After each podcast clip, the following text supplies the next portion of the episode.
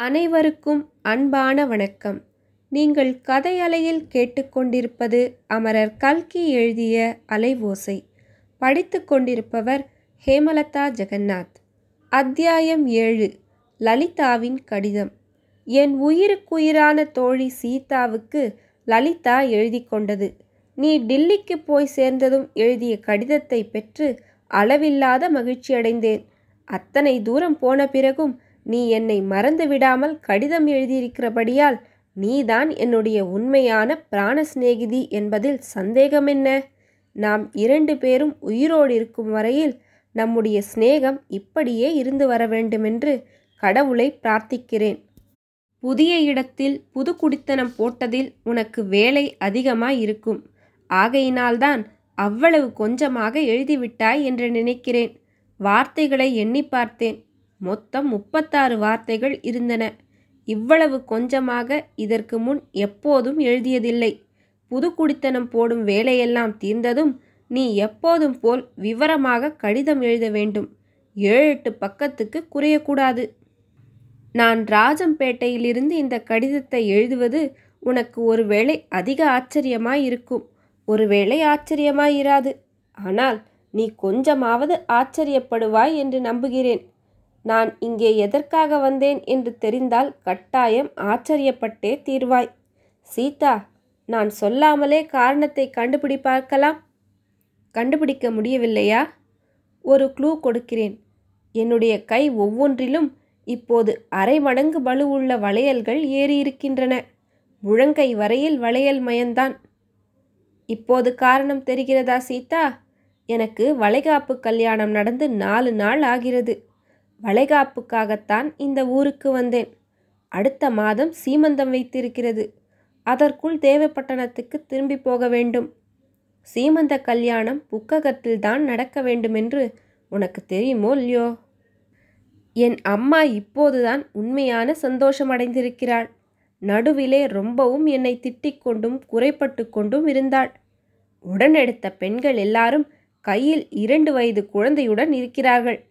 நீ இப்படி மரமாய் இருக்கிறாயே ஜடமே என்று ஓயாமல் பிடுங்கி எடுத்துக்கொண்டிருந்தாள் குழந்தை பிறப்பதும் பிறக்காததும் கடவுளுடைய செயல் அல்லவா?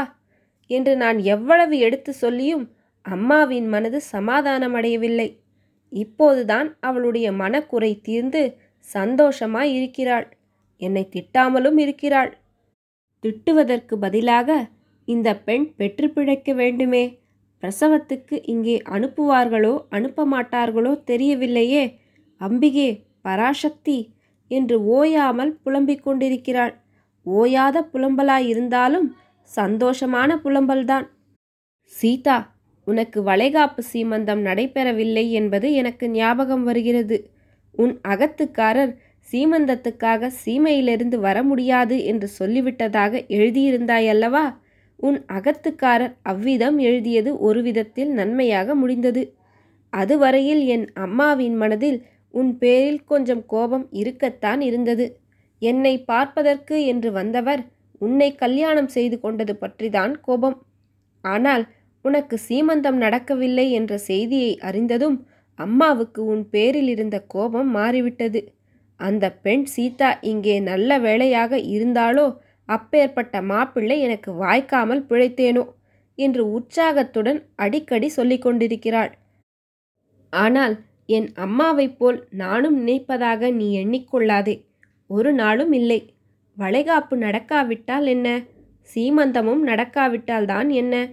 உன் கணவர் உன்னிடம் வைத்திருக்கும் அன்புக்கு ஈடு ஏது இணை ஏது? புருஷனுடைய அன்பும் ஆதரவும் முக்கியமா? வளைகாப்பும் சீமந்தமும் முக்கியமா? சாஸ்திரம் என்பார்கள் சம்பிரதாயம் என்பார்கள். சாஸ்திரமாவது மண்ணாங்கட்டியாவது. வெள்ளைக்காரர்களும் கிறிஸ்தவர்களும் சீமந்தமா பண்ணிக்கொள்கிறார்கள் அவர்களுடைய குழந்தைகள் நன்றா இல்லையா? என்று சூர்யா ஒரு சமயம் சொன்னான். அவன் சொன்னதை நானும் ஆமோதித்தேன். என்னுடைய அபிப்பிராயத்தில் கணவனுடைய அன்புக்கு மிஞ்சிய பாக்கியம் இந்த உலகத்தில் ஒன்றுமே இல்லை. இந்த விஷயத்தில் நீ மிக்க பாக்கியசாலிதான். நான் அவ்வளவு பாக்கியம் செய்யவில்லை. இவ்விதம் நான் எழுதியதிலிருந்து என் கணவர் பேரில் நான் புகார் கூறுவதாக எண்ணாதே. அவர் என்னிடம் வைத்திருக்கும் ஆசைக்கும் அன்புக்கும் அளவே கிடையாது. ஆனால் ஒரு விஷயத்தை சொல்லத்தான் வேண்டியிருக்கிறது. என் குறையை உன்னிடம் சொல்லாமல் வேறு யாரிடம் சொல்வேன்? என் ஆருயிர் தோழி இத்தனை நாள் சொல்லாததை எழுதாததை இன்று தெரியப்படுத்துகிறேன். எவ்வளவோ இவர் என் பேரில் ஆசையுள்ளவராய் இருந்தும் பல விஷயங்களில் அம்மாவுக்கு பிள்ளையாய் இருக்கிறார். அம்மா இட்ட கோட்டை இவர் தாண்டுவதில்லை. மற்ற காரியங்களில் அம்மாவிடம் பக்தியோடு இருக்கட்டும். நான் வேண்டாம் என்று சொல்லவில்லை. ஆனால் தாலி கட்டிய மனைவி விஷயத்திலே கூடவா அப்படி இருக்கிறது? அம்மா உத்தரவு கொடுத்தால்தான் என்னை எங்கேயாவது அழைத்து போவார். இதை பற்றி நான் எப்போதாவது குறை தெரிவித்து கொண்டால் உன்னிடம் எனக்குள்ள அந்தரங்க அன்பு உனக்கு தெரியாதா? அம்மா இஷ்டப்படி நடக்காவிட்டால் வீட்டில் வீண் கலகம் ஏற்படும். பொறுத்தார் பூமியாழ்வார் என்று உபதேசம் செய்கிறார். என் மாமியாரின் குணத்தை பற்றி முன்னமே குறிப்பாக எழுதியிருக்கிறேன் சீதா. கல்யாணத்தின் போது எவ்வளவு பரம சாதுவாய் இருந்தாள். அப்புறம் சீக்கிரத்தில் தன்னுடைய சொரூபத்தை காட்டிவிட்டாள். கல்யாணத்தின் போது சீர்வகையரா சரியாக செய்யவில்லை என்று இரண்டு வருஷம் சாந்தி கல்யாணம் பண்ணாமலே வைத்திருந்தாள். அப்பா சரணாகதி என்று அவள் காலில் விழுந்து அவள் இஷ்டப்படியெல்லாம் சீர் செய்ய ஒப்புக்கொண்ட பிறகுதான் சம்மதம் கொடுத்தாள். சாந்தி கல்யாணத்தின் போது அவளுடைய இஷ்டப்படியெல்லாம் சீர் செய்த பிறகாவது சந்தோஷமடைந்தாளா? அதுவும் இல்லை. இத்தனை நாள் ஒருவரிடமும் சொல்லாததை உன்னிடம் இப்போது சொல்கிறேன் சீதா. என் மாமியார் ரொம்ப பொல்லாதவள். ராட்சசியேதான். என்னை அவள் படுத்தி வைக்கிற பாட்டுக்கு அளவே இல்லை. ஓயாமல் ஒழியாமல் என் மேல் புகார் செய்து கொண்டிருப்பதே அவளுக்கு வேலை. நான் எது செய்தாலும் அவளுக்கு பிசகாக படுகிறது. ஒரு காரியத்தை செய்யவில்லை என்றால் ஏன் செய்யவில்லை என்று கேட்கிறாள். சுயபுத்தி வேண்டாமா? எதுவும் ஒருவர் சொல்லித்தான் செய்ய வேண்டுமா? என்கிறாள். நானாக ஏதாவது செய்துவிட்டாலோ? உன்னை யார் செய்ய சொன்னது? நான் ஒருத்தி இருக்கிறேனே கேட்கக்கூடாதா? என்கிறாள். தொட்டதற்கெல்லாம் எரிந்து விழுகிறாள். வேண்டாம் என்கிற நாட்டுப்பெண் கைப்பட்டால் குற்றம் கால்பட்டால் குற்றம் ஒன்றும் படாமல் இருந்தாலும் குற்றம் என்பதாக இருக்கிறது. என்னுடைய நாத்தனார் ஒருத்தியை கொடுத்திருக்கிற இடத்தில் அவள் அவ்வளவாக சுகப்படவில்லையாம். அவளை ரொம்ப கஷ்டப்படுத்துகிறார்களாம். அதற்கு நான் என்னடி செய்வேன்? அந்த கோபத்தை எல்லாம் என் பேரில் காட்டுகிறாள் என் மாமியார். நன்றாயிருக்கிறதல்லவா? இவர் இருக்கிறாரே. இவரை பற்றி என்ன சொல்வதென்றே எனக்கு தெரியவில்லை. என் பேரில் ரொம்ப ஆசையாகத்தான் இருக்கிறார். ஆனால் ஆசை மட்டும் இருந்து என்ன பிரயோஜனம்? அம்மாவுக்கு இது பிடிக்காது அம்மாவுக்கு அது வருத்தம் தரும் என்று ஓயாமல் சொல்லிக் கொண்டிருக்கிறாரே தவிர ஏதடா இவளும் ஒரு மனுஷிதானே என்று நினைத்து பார்ப்பதே இல்லை. தாயார் தகப்பனாரை விட்டு அண்ணன் தம்பிகளை விட்டு பிறந்த ஊரையும் வீட்டையும் தெரிந்த மனுஷால் எல்லாரையும் விட்டு தம்மையே கதி என்று நம்பி வந்தவளாயிற்றே என்று ஒரு தடவையாவது எண்ணி பார்த்திருப்பார் என்று தோன்றவில்லை. தேவப்பட்டணத்தில் இத்தனை நாள் இருந்தேனே ஒரு நாளைக்கு என்னை இவர் ஒரு சினிமா பார்க்க அழைத்து போனதில்லை. ஒரு நாள் சாயங்காலம் என்னை இந்த ஊர் நந்தவனத்துக்கு அழைத்து போனதில்லை. பழைய காலத்து மனுஷர்களாயிருந்தால் கோயில் குளம் தேர் திருநாளுக்காவது அழைத்து போவார்களே அதுவும் இல்லை. கொஞ்ச நாளைக்கு முன்னால் பண்டித ஜவஹர்லால் நேரு இந்த ஊருக்கு வந்திருந்தார். அவருடைய பிரசங்கத்தை கேட்க ஊரெல்லாம் திரண்டு போனார்கள். நானும் வருகிறேன் என்று ஆன மட்டும் சொன்னேன். அம்மா கோபித்து கொள்வாள் என்று சொல்லிவிட்டு போய்விட்டார். எதற்கெடுத்தாலும் அம்மா அம்மா அம்மாதான். எனக்கு ஒரு நாள் கோபமாய் இருந்தது. எத்தனை நாள் இப்படி என்னை ஜெயிலில் வைத்திருக்கப் போகிறீர்கள்? என்று கேட்டுவிட்டேன். வழக்கம் போல் புன்சிரிப்பு சிரித்துவிட்டு கொஞ்ச நாள் பொறுத்து கொண்டிரு. நாம் தனி குடித்தனம் போய்விடுவோம். அப்புறம் நீ வைத்ததுதான் சட்டம். இரண்டு பேரும் கைகோத்து கொண்டு தினம் தினம் தெருவில் ஊர்கோலம் போவோம் என்று சொன்னார். உண்மையாகத்தான் சொன்னாரா? பரிகாசத்துக்கு சொன்னாரா என்று யோசித்து யோசித்து பார்க்கிறேன். நிச்சயம் தெரியவில்லை. இவர் தனி குடுத்தனம் போவார் என்ற நம்பிக்கை எனக்கு உண்டாகவில்லை. ஒவ்வொரு சமயம் இவருக்கு என்னத்துக்கு இந்த வக்கீல் வேலை என்று தோன்றுகிறது. எங்கேயாவது தூர தேசத்தில் பம்பாய் கல்கத்தா டில்லியில் ஏதாவது ஒரு உத்தியோகம் சம்பாதித்து கொள்ளக்கூடாதா என்று தோன்றுகிறது. நல்ல சமயம் பார்த்து சொல்லலாம் என்று இருக்கிறேன். என்னுடைய அதிர்ஷ்டம் எப்படி இருக்கிறதோ? சீதா நீ பாக்கியசாலி.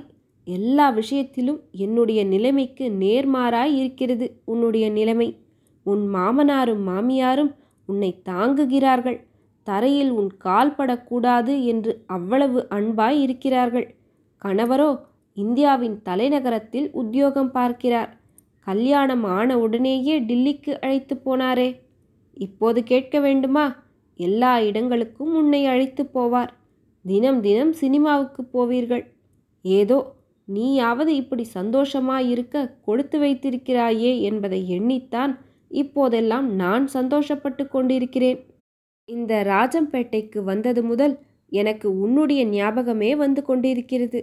தினம் தினம் தபால் ரன்னர் ஜிங் ஜிங் என்று மணியடித்து கொண்டு வருகிற சத்தத்தை கேட்டதும் பம்பாயிலிருந்து உன் கடிதத்தை எதிர்பார்த்து நான் தபால் ஆஃபீஸுக்கு ஓடிய காலம் நினைவுக்கு வருகிறது. குளத்தங்கரைக்கு போனால் படிக்கட்டுகளில் உட்கார்ந்து நாம் மனோராஜ்யம் செய்ததெல்லாம் நினைவுக்கு வருகிறது. நீ சொன்ன கதையெல்லாம் ஞாபகம் வருகிறது.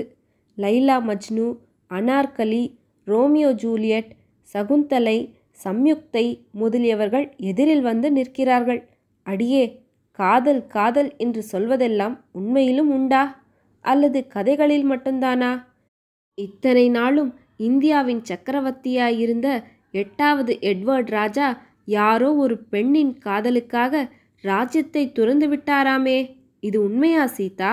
இப்படியெல்லாம் நடக்கக்கூடும் என்று என்னால் நம்ப முடியவில்லையே.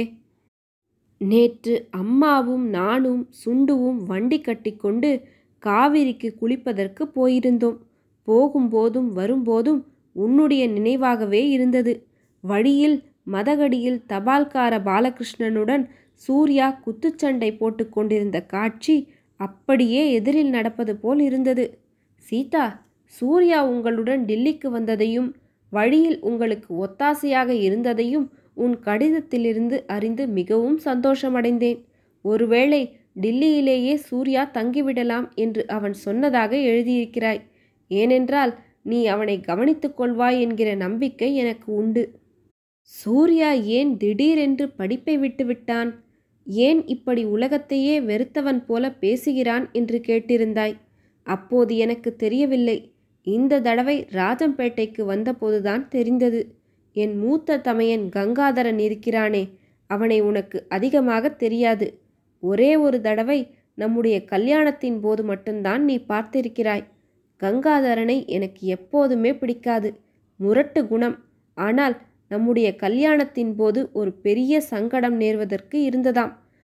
குடியான தெரு ஆள் ஒருவனை சொன்ன உடனே ஏதோ ஒரு வேலையை செய்யவில்லை என்பதற்காக கங்காதரன் அடித்து விட்டானாம் குடியான தெரு ஆட்கள் கட்டுப்பாடு பண்ண ஆரம்பித்து விட்டார்களாம். இதை தெரிந்து கொண்டு சூர்யா குடியான தெருவுக்கு போய் அண்ணாவுக்கு பதிலாக மன்னிப்பு கேட்டுக்கொண்டானாம் இதன் பேரில் குடியான ஆட்கள் சமாதானம் அடைந்தார்களாம். அடுத்த கோடை லீவுக்கு இரண்டு பேரும் ஊருக்கு வந்திருந்த போது கங்காதரன் சூர்யாவை சண்டை பிடித்தானாம். எனக்காக உன்னை யாரடா மன்னிப்பு கேட்டுக்கொள்ள சொன்னது? என்று சூர்யா ஏதோ பதில் சொன்னானாம். அதற்கு பதிலாக அண்ணா அவனை அடித்தானாம். சூர்யா அடியை பொறுத்து கொண்டு பொறுமையாய் இருந்தானாம். இப்படி சூர்யா இருந்தும் கங்காதரனுடைய கோபம் தீரவில்லை. மனஸ்தாபம் முற்றி கொண்டிருந்தது. போன வருஷம் சூர்யா இங்கே வந்திருந்த போது ஏதோ மனைக்கட்டு தகராறில் சூர்யா குடியானவர்கள் கட்சி பேசினானாம். மறுபடியும் கங்காதரன் சூர்யாவை அடித்து விட்டானாம் அக்ரஹாரத்தில் எல்லாரும் கங்காதரன் கட்சியாம். இதனால் சூர்யா மனக்கசப்பு அடைந்து உங்கள் சொத்துக்களை நீங்களே வைத்துக்கொள்ளுங்கள் எனக்கு பங்கு வேண்டாம் என்று சொல்லிவிட்டு கிளம்பிவிட்டானாம். குடும்பத்து பணம் வேண்டாம் என்பதற்காகவே படிப்பையும் விட்டுவிட்டானாம். இந்த விவரமெல்லாம் இந்த தடவை ராஜம்பேட்டைக்கு வந்தபோதுதான் எனக்கு நன்றாய் தெரிந்தது. ஏனெனில் அம்மாவும் அப்பாவும் ஓயாமல் சூர்யாவை பற்றி பேசி வருத்தப்பட்டு கொண்டிருக்கிறார்கள். சில சமயம் உன்னால் தான் வந்தது. உன்னால் தான் வந்தது என்று சண்டை பிடித்து கொள்கிறார்கள். சீதா எனக்கு சூர்யாவை பற்றி நினைக்க நினைக்க வருத்தமாய் இருக்கிறது சூர்யா ரொம்ப நல்ல பிள்ளையடி. என்னிடம் அவனுக்கு எவ்வளவு ஆசை தெரியுமா? என்னிடம் மட்டும் என்ன? உன்னிடத்தில் கூட அவனுக்கு எவ்வளவு அபிமானம் உண்டு? டில்லியில் இருக்கும் வரையில் அவனை நீ கவனித்துக்கொள். வேளா வேளைக்கு சாப்பிடச் சொல். சூர்யாவை மட்டும் நீ கொஞ்சம் கவனித்து கொண்டால் என் அம்மா கூட உன் பேரில் ரொம்ப சந்தோஷப்படுவாள். இந்த கடிதம் ரொம்ப ரொம்ப நீளமாய் போய்விட்டது. இது நான் மூன்று நாளாய் எழுதி இன்றைக்கு முடிக்கிறேன். என் மனதிற்குள் வெகு நாளாய் வைத்திருந்ததையெல்லாம் கொட்டிவிட்டேன். புக்ககத்தில் இருக்கும்போது இவ்வளவு நீளம் கடிதம் எழுத எனக்கு அவகாசம் ஏது? மேலும் அங்கே இருக்கும்போது இதையெல்லாம் கடிதத்தில் எழுதவும் முடியாது. யாராவது பார்த்து விடுவார்களோ என்று பயமாயிருக்கும். ஏதாவது நான் அசட்டுத்தனமாக எழுதியிருந்தாலும் மன்னித்துக்கொள். இந்த உலகத்தில் என்னுடைய அருமை தோழி நீ ஒருத்திதான். என் மனதில் உள்ள குறையை உன்னிடம் சொல்லாமல் வேறு யாரிடம் சொல்வேன்? சீக்கிரம் விவரமாக பதில் எழுது. இப்படிக்கு சதா உன் நினைவாகவே இருக்கும் அன்பார்ந்த சிநேகிதி லலிதா. ஏழாம் அத்தியாயம் முடிவுற்றது. நன்றி.